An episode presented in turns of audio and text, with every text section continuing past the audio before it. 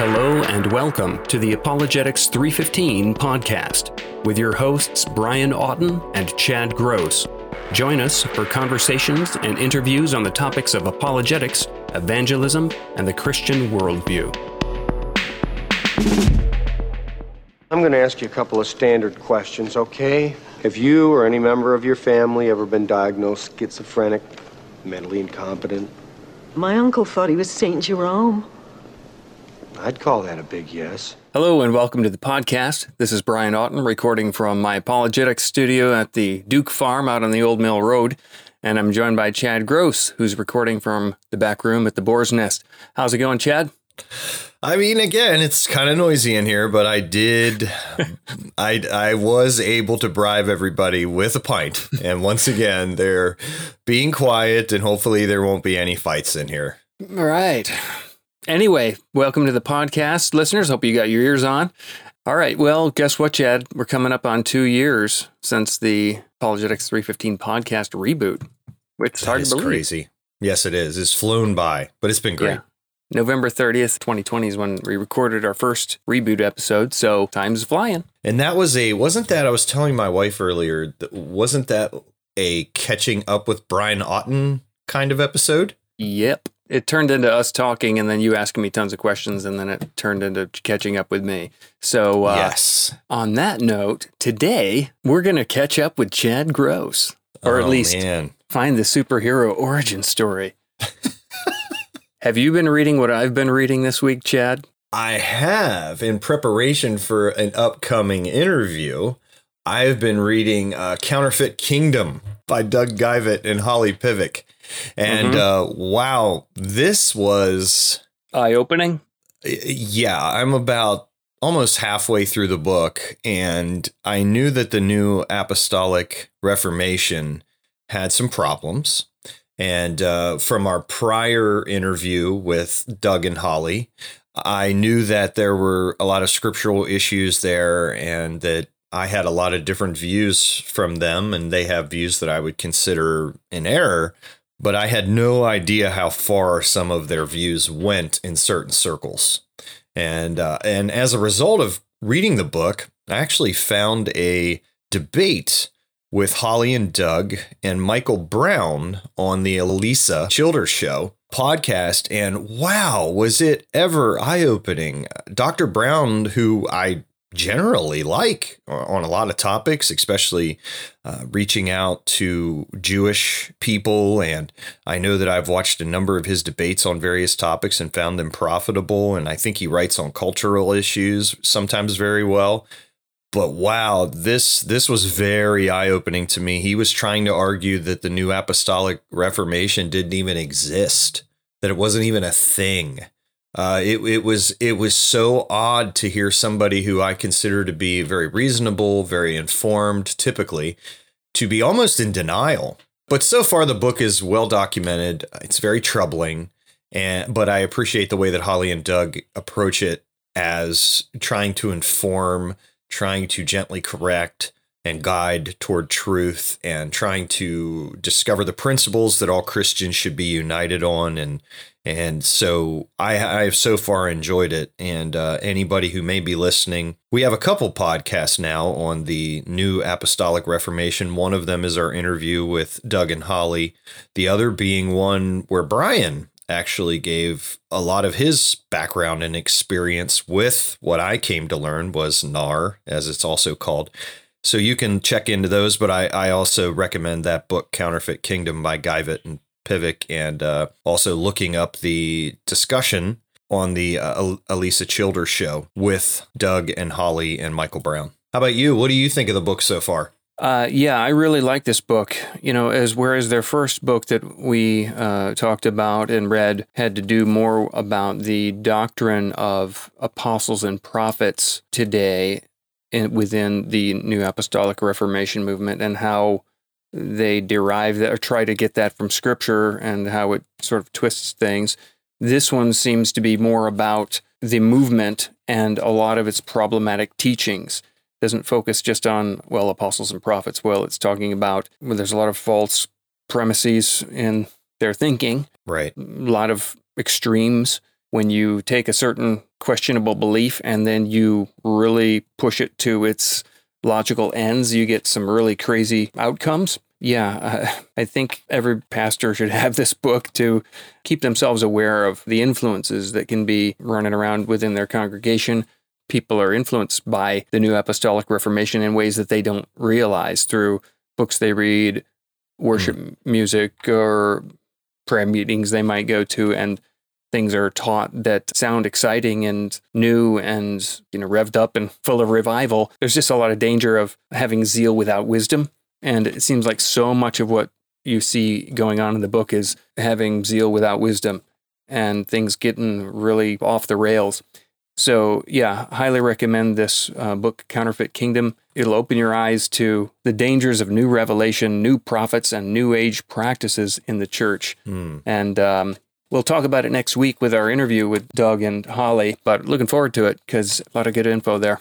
The point you brought out there, too, I thought was a good one was people should try to be informed about this movement, if anything else, for the reason that we can be influenced by it without even knowing it.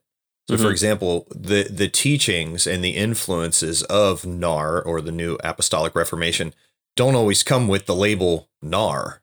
So the teachings yeah. can creep in and people can be influenced by them, whether it be through what they're reading, what they're listening to, what they're watching, without even knowing it. And so it's good to kind of have a foundation as to what it is so that you can kind of spot the counterfeit. Yeah. There's one chapter in there that I was glad to see called it's chapter seven, the passionately wrong Bible, an overview and uh, expose on, uh, what, you know, how did that uh, quote unquote Passion Translation. How did that come about? What does this guy believe? What's what has he changed? Here's some compared scriptures because it's basically sort of a, a way to retranslate the scripture in order to accommodate these teachings of the NIR movement and uh, kind of crazy.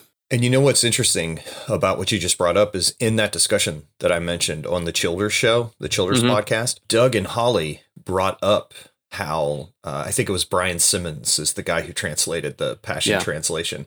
I think he's okay when it comes to his workouts and stuff, but translating the Bible is not not the way to go. right, he should stick with the workouts. I agree, hundred yeah. percent. So one of the things that Doug brought up in the discussion, uh, Doug Geivett, was how Simmons claims that Jesus appeared to him, and basically helped him translate, come up with this translation. yeah. And dude. to me, to me, that was that was shocking. And Geivett brought that up to Brown.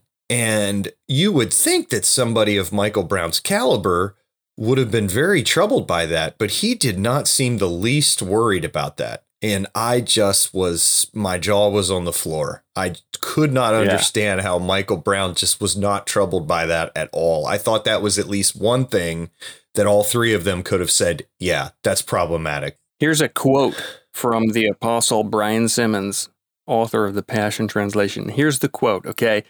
Jesus Christ came into my room. He breathed on me, and he commissioned me, and he spoke to me and said, I'm commissioning you to translate the Bible into the translation project that I'm giving you to do. Whoa. So, uh, I'm commissioning you to translate the Bible into the translation project that I'm giving you to do. That doesn't even make any sense.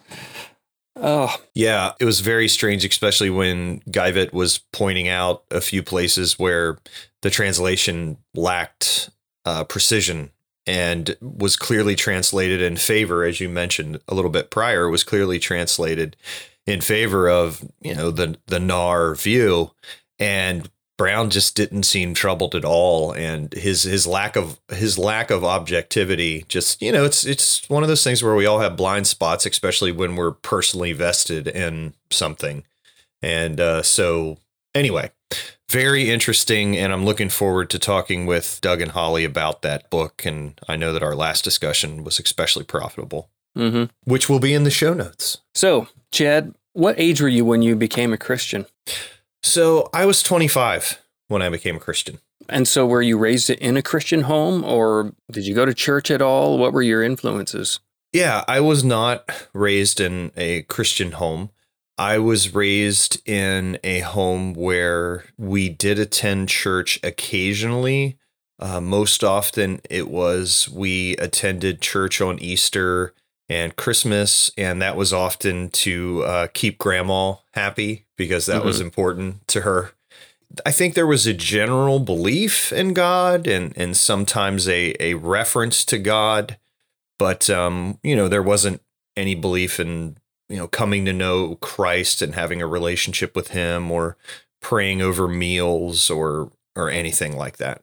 So, if you think about what your personal beliefs were back then, if someone were to ask you about God or does God exist, what do you think your answer would have been?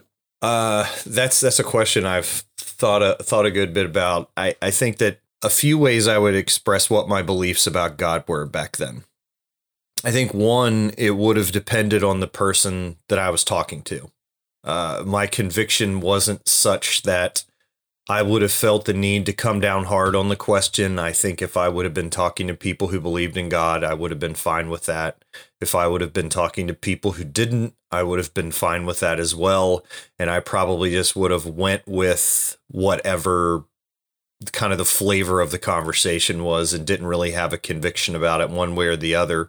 I think that when push came to shove, I did believe in something beyond myself. But if you would have asked me, oh, who is God? I think it would have been a very generic definition of, well, you know, we're obviously here because of God, but how all that cashed out, I really don't know.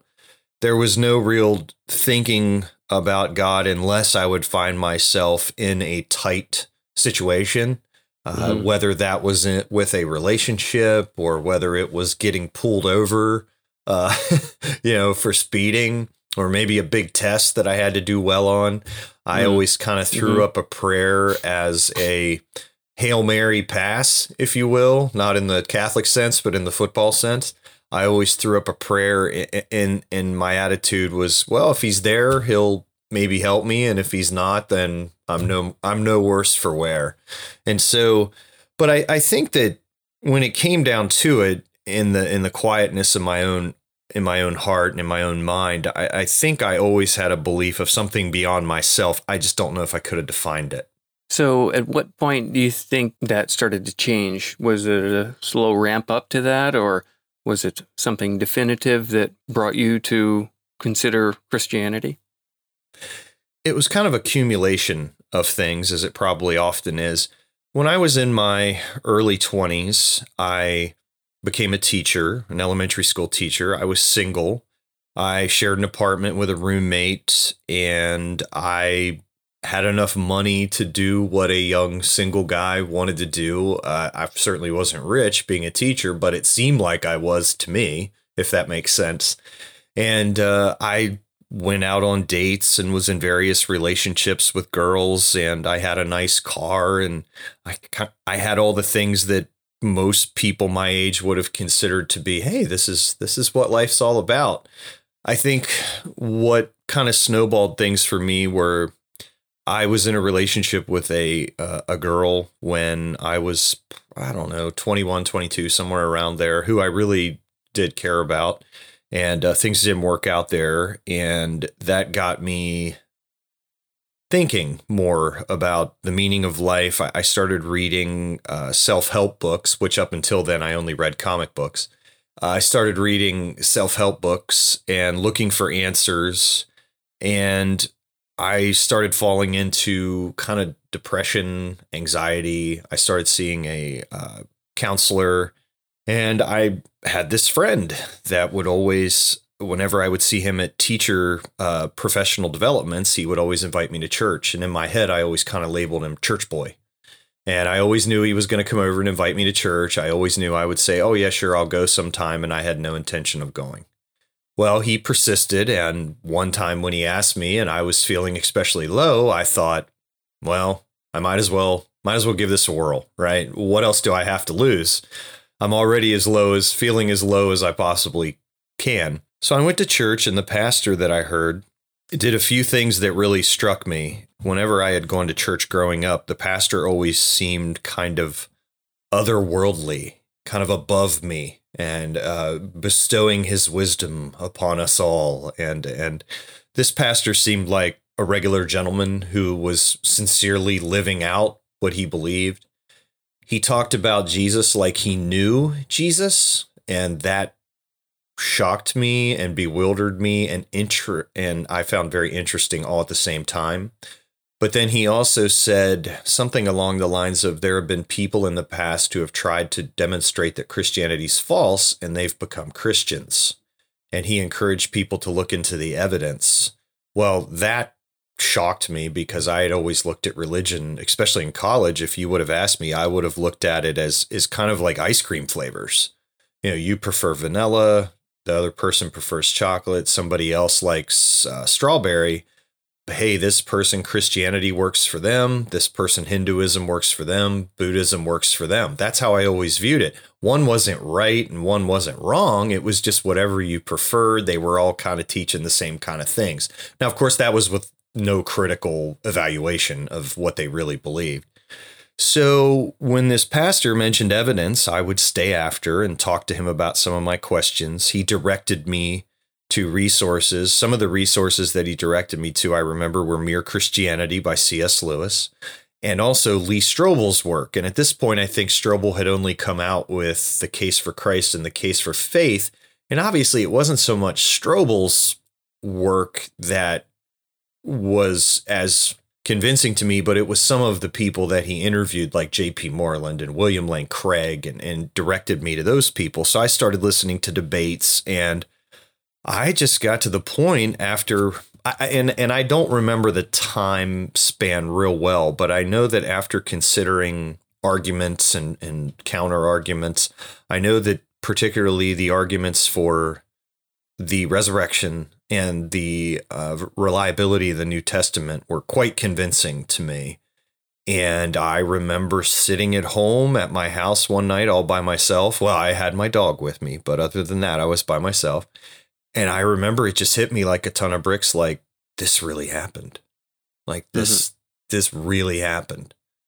And so I gave my life to Christ and I started going to church, talking to people about the evidence for the New Testament and and the evidence for the resurrection because I just assumed they were as excited about it as I was, and it kind of shocked me that they were more like, "I'm glad you find that interesting," and, and mm, it, mm-hmm, I thought, mm-hmm. "But you don't," and so yeah, that's that's how I became a Christian, and and I will say, I will say that when the pastor preached from the Bible the teaching from the Bible did have a ring of truth, and it seemed to correspond with the reality that I was finding myself in.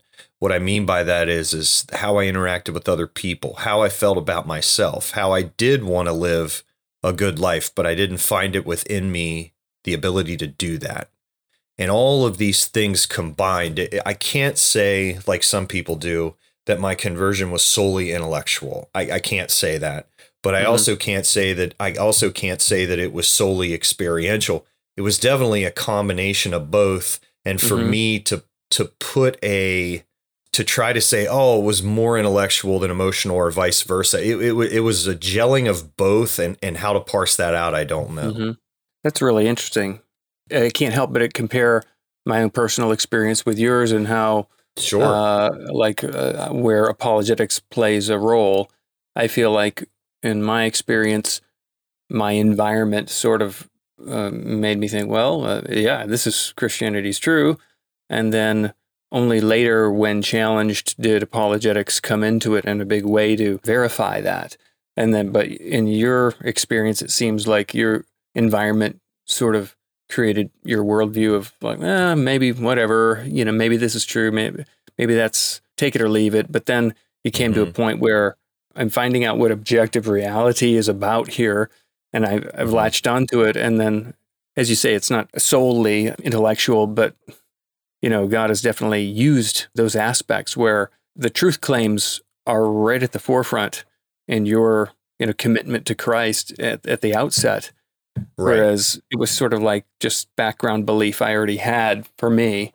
Uh, you mm-hmm. know, then only later evaluating truth claims. I, th- I think I just wanted to draw that out for maybe the people who are listening to see that uh, when it comes to say apologetics or the how, and the role that plays in our lives, it can play a lot of different roles for strengthening faith, for bringing people to faith.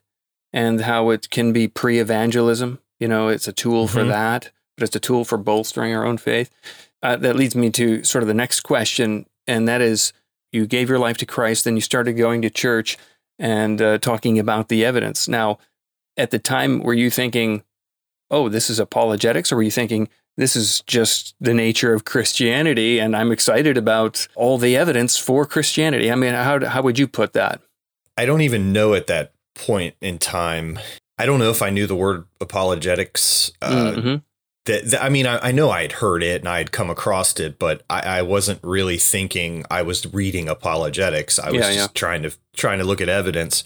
So no, when I went to church and began sharing kind of my story and fellowshipping with other believers and going to prayer meetings and, and fellowship events and that lend themselves to conversations, I just thought this was Christianity. Like I Mhm. thought Christians were would all be aware of these evidences. I thought that they would, uh, to me, in my mind, it just seemed you guys are going out into the world and you're telling some, you're telling people that there was a guy who genuinely died and he came back to life.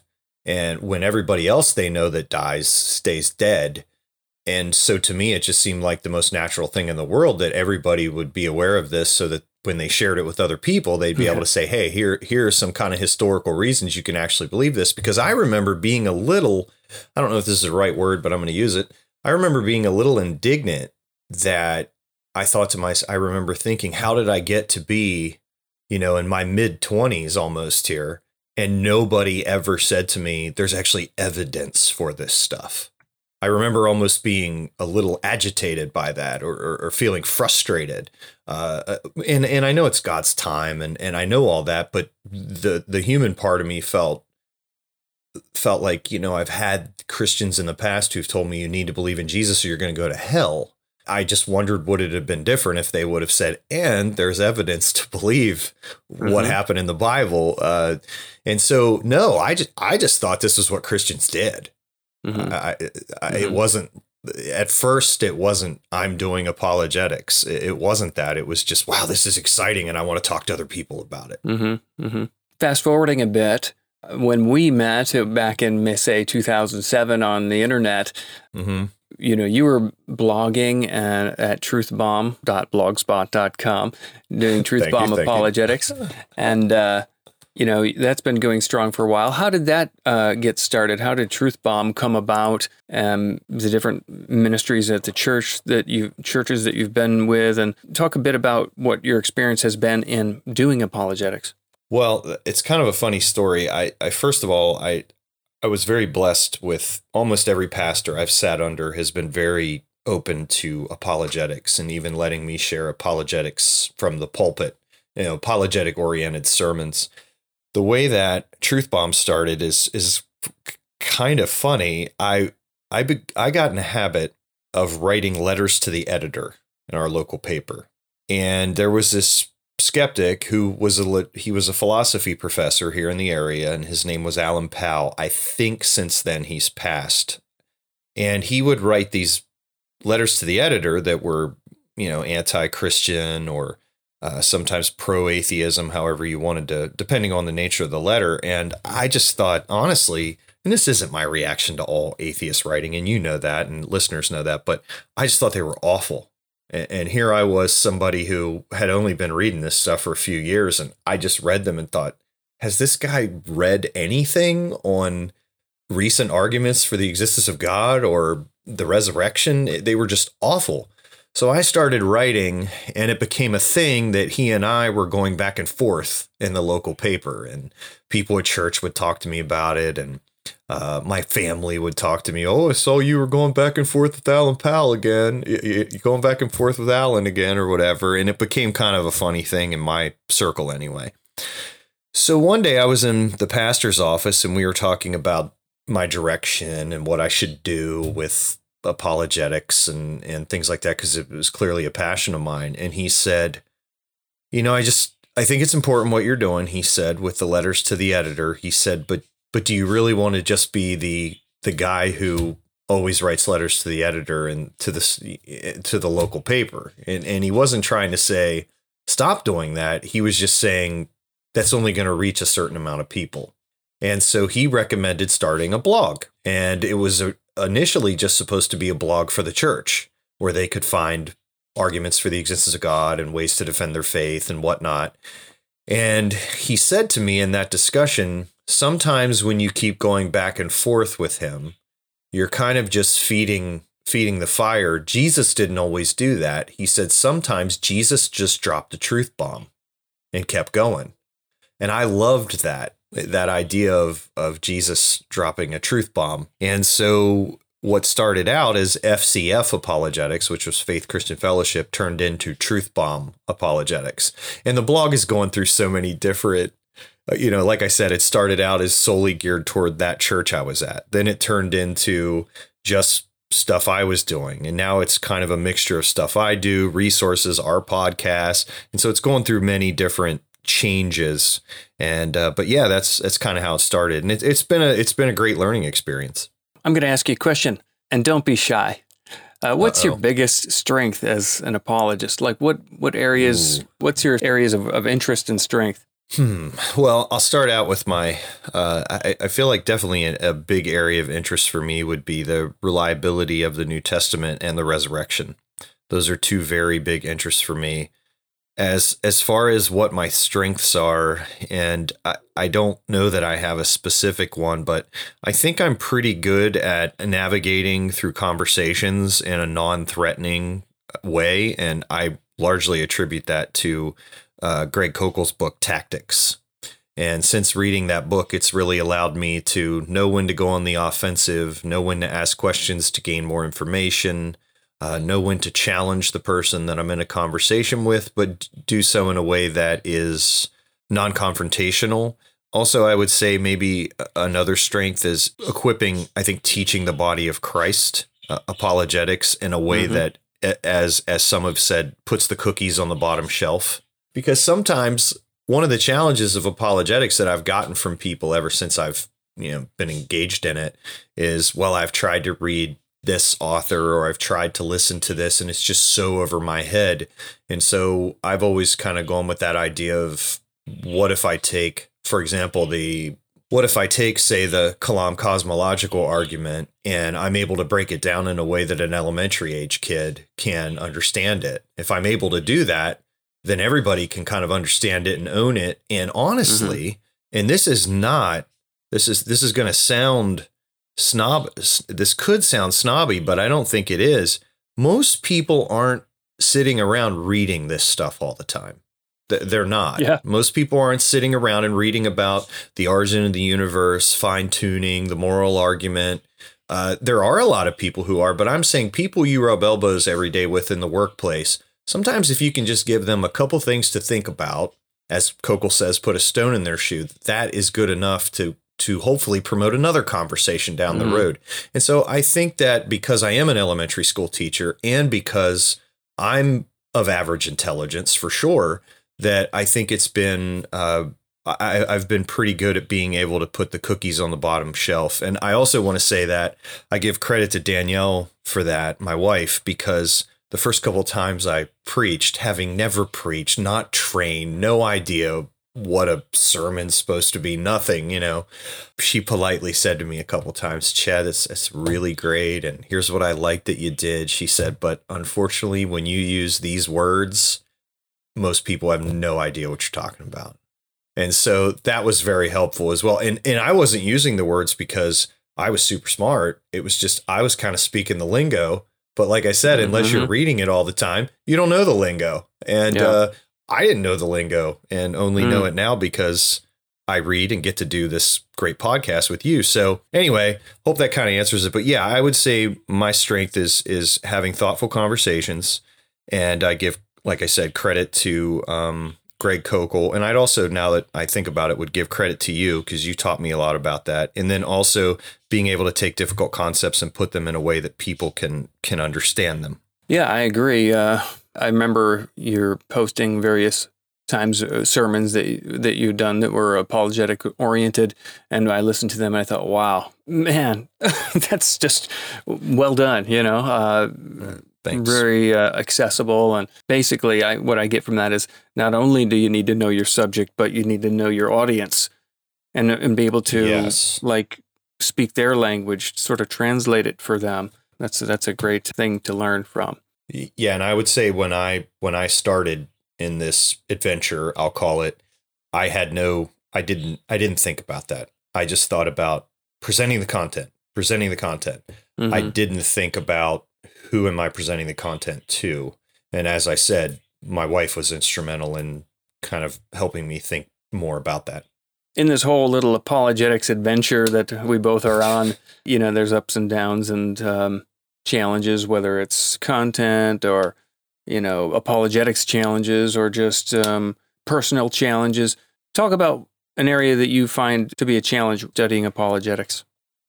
Yeah, I'm going to share two actually, uh, if that's okay. The first the first one would be consistent prayer.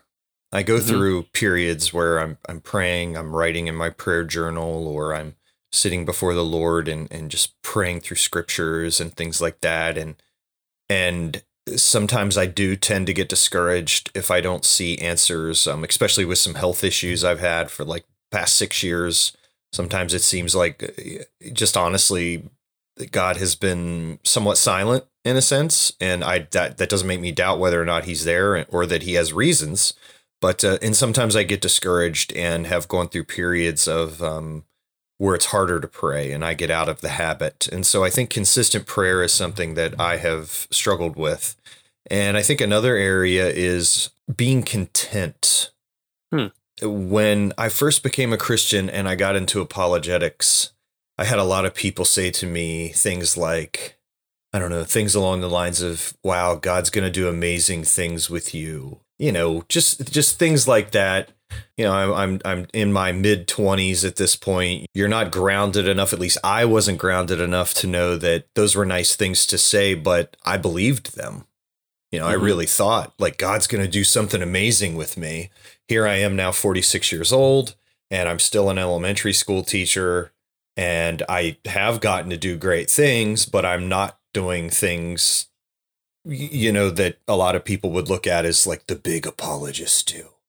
And so I think sometimes seeing what other people do and then struggling with the fact that God, why aren't you doing more with me? Why why don't I get to do this full time? Uh, you know, and and things like that. And I know that you know listeners might be hearing that and and that might speak to my lack of maturity and and I'm growing of course but but yeah those those are a couple things I struggle with and at my most uh lucid times I'm able to realize that God has me right where he wants me and he's creating me to be the the Chad Gross he wants me to be. But then at other times I struggle with being content and and just think why you know why can't I retire and do apologetics full time and and things like that. Of one of the things you said there about consistent prayer, I think that, you know, in the different times we've talked and also had conversations with other people who are apologists in one realm or another, it tends to be a similar sort of hang up where if you can get focused on the intellectual side of things, you can easily neglect prayer. Now, I think that anybody Yeah. can do that. It doesn't have to be intellectual. You could just be caught up in watching Netflix or something or surfing the web and just lazy or whatever. But uh, yeah, I, I think that what resonates with me is the idea of, say, the reliability of the New Testament. That's really excites me in a intellectual and spiritual way, and I can mistake that excitement about something, you know, New Testament or Bible, and think that I'm somehow fed by that or closer to Jesus or somehow th- that's no replacement for holiness or prayerfulness, you know? right And so I think that's an easy sort of pitfall. We've talked about pitfalls many times, but uh, Yes. yeah, it's definitely one to watch out for. But I guarantee there's no one listening to this who who won't say, "Oh yeah, well that's that's me too" at some point. you know? Yeah. I had a friend named Ron who was an agnostic who actually came to faith after the hearing some of the arguments for the existence of God and he also had a really powerful personal experience with God. But he used to say that to him it makes the most sense in the world to be praying because as Christians because Christ is our mediator, we have a direct connect to the God of the universe Mhm. and that that always hit me like a ton of bricks of like yeah then why aren't we praying all the time Uh, you know so i always Mhm. thought that was a powerful kind of powerful thought the way he put that together. Yeah. We talked about maybe some of the struggles, but I think one of your strengths is, you know, having a heart for the people that you interact with. It's very uh, evident and obvious. Sometimes you'll send me messages uh, with interactions you're having with folks, and uh, obviously you're putting a lot of time and thought into your answers.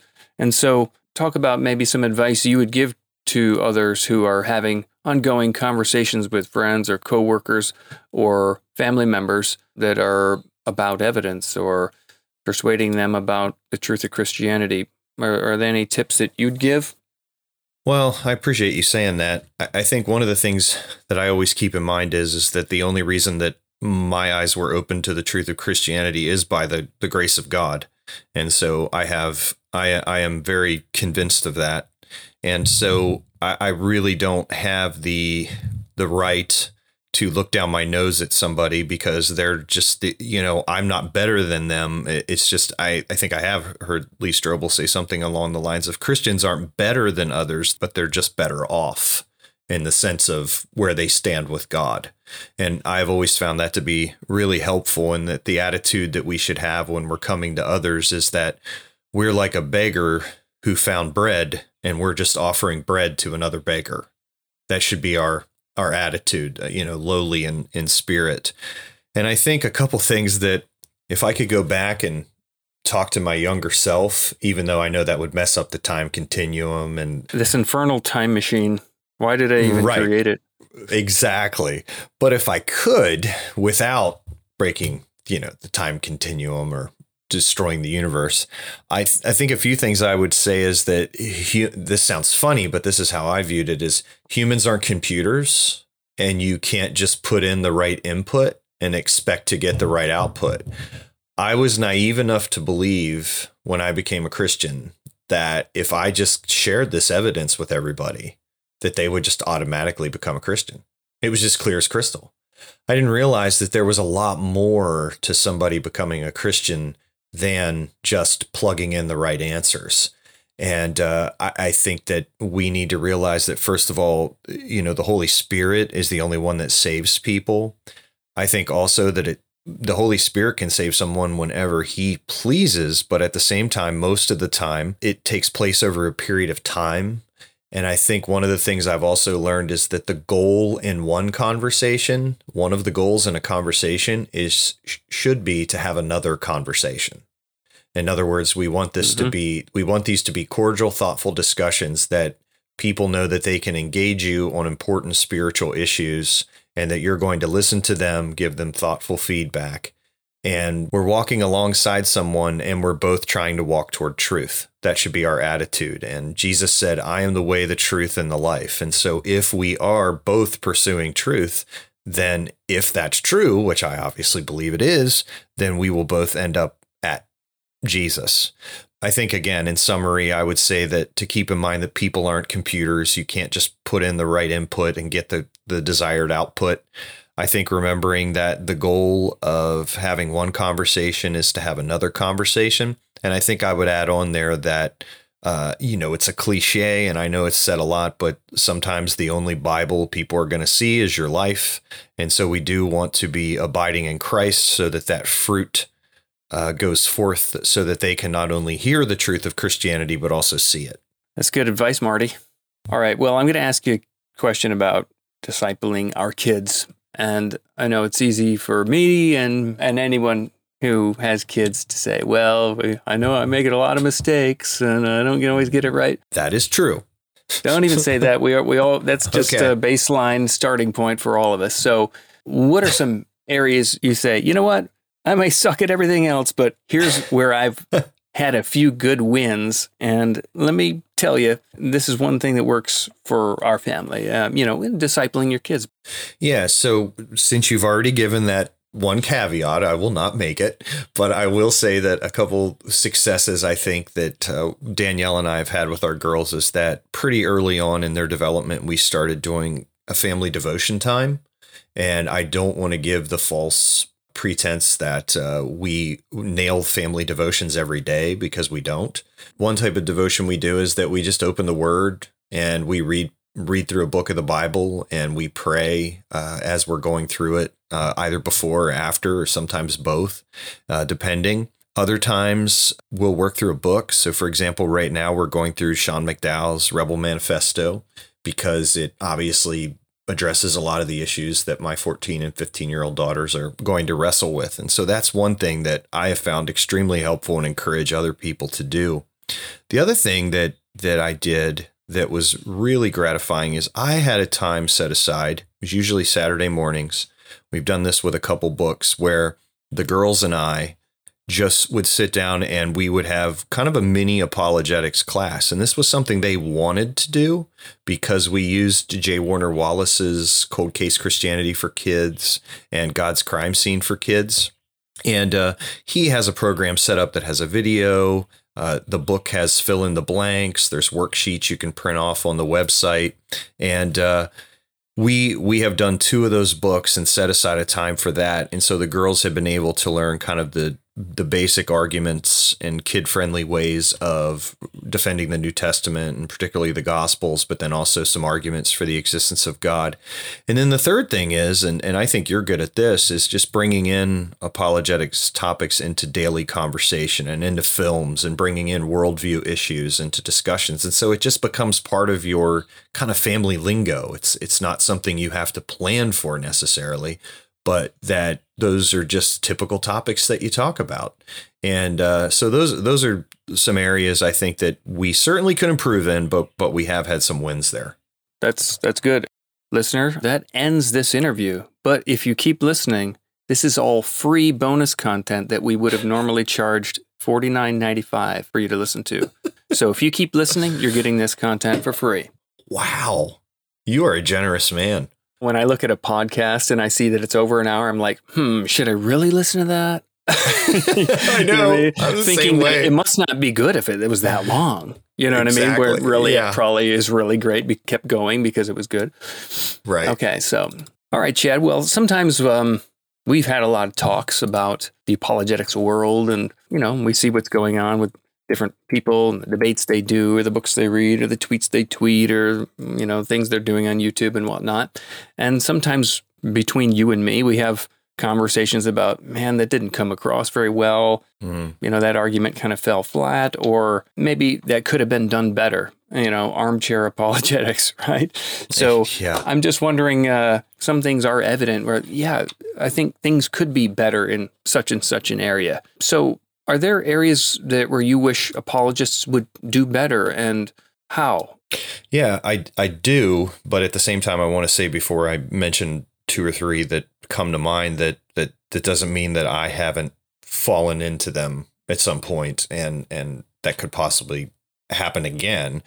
But one thing that I see that I just am probably the one that's most frustrating is especially on social media the the insulting that Christians do toward unbelievers and toward one another. Um, I think that uh, we we represent Christ, and uh, I do not want Christ to be represented as some wimp. But at the same time, if you read through the Gospels, there was a kindness in his approach, and the people that he was most aggressive toward were religious people. If you notice as you read through the Gospels, but I I see believers interacting with unbelievers and and getting in insults and and being very unkind and very uncharitable and uh, as I said before, we, you know, we're just uh, beggars who found bread, and we're trying to offer bread to other people. And I think that should be reflected in our interactions. I don't see any place for that, and I think I have in the past. Uh, thankfully, by the grace of God, not too often, but uh, I can think of two or three times where I crossed a line, and and um, I we need to be humble enough to admit that and apologize to someone if we do do that. But the first all is, is just no place for insults, and secondly, dividing publicly.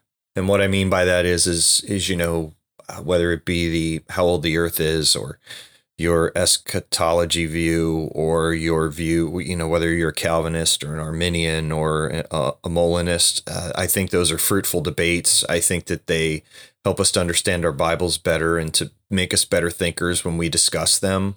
But I just think that publicly insulting or, or going after somebody who has a different view than us uh, just gives something for the skeptic to point at and say, "Look at you Christians." You know, Christ said that you, they'll know that you're my follower by how you love one another, and that's in direct contradiction with that. And I think you and I can have passionate disagreements on some of those secondary topics, but it never needs to devolve into insults or me bashing you publicly or uh, making a YouTube video where I insult your intellect or belittle whether or not you even believe what you claim to believe and to go down those roads that are just unnecessary. So, the third thing I would just say is we just, I think sometimes the line between building Christ's kingdom and brand building can get blurred.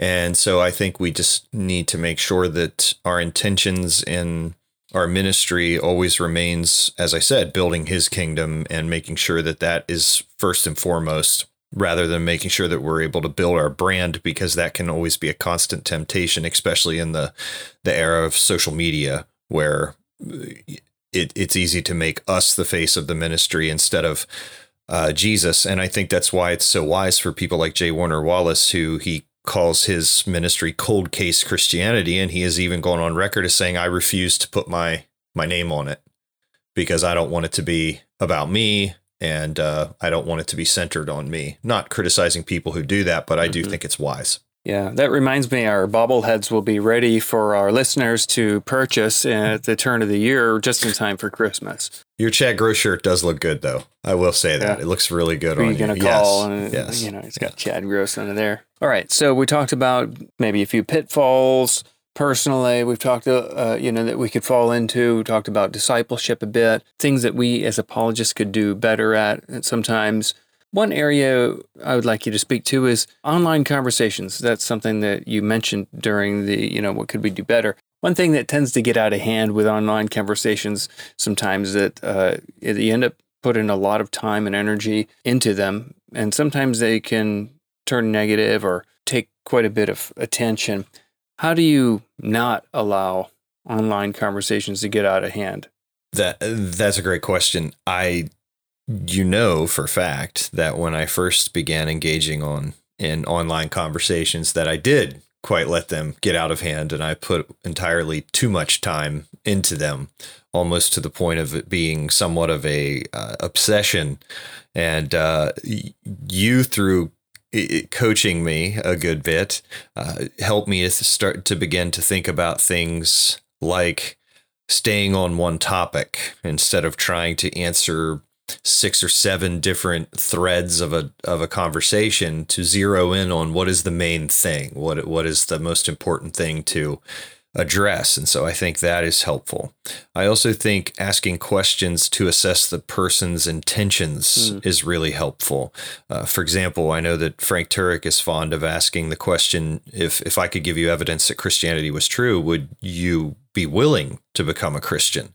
Now, that might not be the exact question, but questions along those lines. So you're actually assessing the intentions of the person that you're talking with also being being wise enough to see how the person responds if they ask a question and you provide them with evidence and it just seems like they're skipping from one topic to one topic to one topic do they really want answers or, or are they really just interested in shooting holes in what you believe? And then finally i think that the conversation needs to remain cordial. And if the conversation begins to devolve, if the conversation begins to become contentious or heated, I think that you are not going to do that person any good, and you are certainly going to regret engaging or continuing in that conversation in most cases. It is really difficult to reason with somebody who's behaving behaving irrationally, and it's also very difficult to be rational when you have irrational emotions going on, such as being upset and whatnot. And then the final thing that I think I'd like to say in online conversations is that you have every right to give what time you have available to the, the people that you're engaging with. They have no right to your time. And you should not feel guilty if you feel like you've given them a couple answers or even given them a resource or said, hey, check out this book. I know that so and so really addresses that, or this is a great podcast or a debate that addresses this topic. And if they want to guilt you into, I've I've gotten things when I've done that, such as, oh, look at the Christian running away. Aren't you supposed to care about my soul and things like that? It, I mean, obviously, I care about their soul, or I wouldn't have engaged in the conversation in the first place. But at the same time, I have a wife, I have children, I have a job, I have a house to take care of, I have other pursuits that I'm involved in, and I don't owe them 100% you know of time and attention especially when there's so many resources available online for people who sincerely want answers or want to investigate a topic more in depth. And so i think those are some of the things to keep in mind but i think the most important one for me is just learning that uh, some of the most important ones is just learning that trying to keep the conversation on one topic and and and and not moving on to another one until we've come to some type of agreement or even just agreed to disagree. But I feel like I've been able to address it um, sufficiently also being aware that if it be- if it becomes insulting or contentious that I'm not going to do any good in the conversation and it's not going to do the other person any good and then also realizing that I have a boundary of what time I'm willing to give and if I'm offering resources and thoughts that I am not obligated to give any more time to somebody than I'm able to. Hmm. Good insights. Uh, earlier, I mentioned how I could tell from your talks at church that you're able to sort of translate the bigger topics into something that's more accessible or cookies on the bottom shelf. Maybe that comes from your gifting as a teacher. I don't know. Uh, but uh, mm. I wonder do you think that there are certain things that, from your experience teaching and dealing with young people on a daily basis, uh, basically, hmm. is there any sort of things that you think actually translate over and help you to explain ideas in a better way? I think that the the main thing that I take away from teaching elementary school that is helpful is is kind of the the idea of having an objective in a conversation. Also having a couple ways to make my point and then summarizing my mm. point. And then also also applying that to their points. So for example, I'm trying to ascertain what's their objective? What what are they trying to accomplish in the conversation? How are they trying to accomplish that and then i trying to offer a conclusion to them to say okay if i understand what you're saying correctly mm-hmm. and that's my way of offering kind of a conclusion and i think that kind of outline helps me present things in a way that's understandable but it also helps me it gives me kind of a grid to work through when I'm listening to somebody else, especially because some people speak differently. Some people are very organized and methodical in the way they talk other people tell a lot of stories and and they're they're kind of all over the map. And uh, I think both ways actually can be effective. But um, if regardless of the style and somebody's talking if I'm kind of following that outline of okay what what is their actual objective or what is their actual point? Okay what how are they actually making that point? And then kind of saying okay so if I understand you correctly here's what you're saying. Here's why you think it is that correct? And, and feeding that back to them can be profitable. And then also when i'm presenting my own points following that objective you know here's kind of why i think it and here's kind of a concluding statement can also be helpful. Mm, good points. If you could spend a year uh, learning under three different teachers so your apologetic senseis who do you think you would choose? And then uh, tell me why. Wow. Only three Okay, so I think I think I've got it. I think there's a couple people here that I could do honorably mentioned. You know, honorably mentioned. Oh, okay, okay. I'm just going to go with three. Yeah, I'm just going to go with three. Uh, the first person would be Kenneth Samples. I I think that Kenneth, and the reason why is because some of what we've touched on in the podcast, I, I think he has the market cornered on a kind, fair approach. And uh, I, I would want to learn more um, of that way. I also think his knowledge in church history would be invaluable as far as understanding the different critical thinkers and important figures in, in the history of the church. And uh, I would love to learn more about that and how they connect and the impact they've had. And then also, of course, this is not going to surprise you or listeners of the podcast, but just his grasp on logic and how to apply it to his faith uh, would be invaluable. I would also say another person I would want to learn from is is William Lane Craig. And uh, I, I'm sure, of course, people would assume, well, yeah, he wants to learn more about the the kalam and and those things, and and that's certainly true. I would want to learn the arguments, but also William Lane Craig is, to my knowledge, one of the most disciplined people Mm, yeah. that I'm aware of. I, I remember an, an unbeliever years ago followed him around for a few days and wrote an article about Craig's discipline, and uh, I would want to learn that from Craig. I, I would want to learn just you know spiritual disciplines, but also just how to live well and use time wisely. I, think that would be extremely beneficial. But also, of course, I would love to learn more about some of the arguments that he defends and uh, um, and then finally, I think Sean McDowell. And uh, Sean McDowell, because he teaches at Biola, and I think I would get to dig into all the, the topics that I love to to dig into. But also, Sean just has such a great way of of being in the world and being aware of pop culture and all of those things, but at the same time remaining true to Christ. He's in the world, but not of the world. And I know of uh, you know few thinkers that are able to reach across the aisle and and uh, he has had um, dialogues with atheists and or people who are um, pro homosexual Christian position and uh, all of those types of things. And he's just does so with such uh, winsomeness and thoughtfulness but yet I think really sound arguments. I think he's fair. And uh, yeah so I, I think those would be the the three guys that come to mind, but I am going to have to tack one more on and it'll be really fast. I would love to study under David Baggett Oh, because yeah, I yeah. love his his version of the moral Yeah. argument. And so the and and I want to learn more about that argument and the I mean I know it and uh, the the general outline of it and things like that. Uh, but I would love to study under him and uh, see how his argument interacts with counter arguments and things like that. So those would be the people that come to mind. There's, I mean, literally two or three going through my head right now that I didn't Oh. mention. But again, that could go. They could go on forever. Well, Chad, it's been a great conversation. I we have a lot of conversations Yeah, this was fun. offline, but this was uh, different, and I enjoyed it quite a bit. And I would just end by saying, you can be my wingman any day. right. Well, thanks for listening, everybody. I've enjoyed the conversation. I hope you have too. And if you have, send us a message podcast at apologetics315.com. Thanks again for listening. See you later.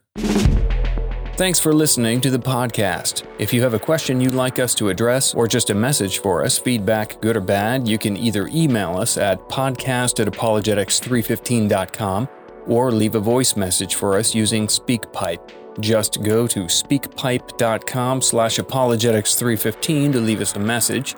And remember, if you include a Ghostbusters quote in your question, we guarantee that we'll read it on the podcast. We also ensure up to 50% better quality answers. Also, if you've enjoyed today's podcast, please leave a review in iTunes or the podcast platform of your choice.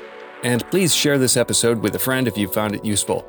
Remember, you can find lots of apologetics resources at apologetics315.com, along with show notes for today's episode. Find Chad's apologetic stuff over at Truthbomb Apologetics. That's truthbomb.blogspot.com. This has been Brian Auten and Chad Gross for the Apologetics 315 podcast, and thanks for listening. Thank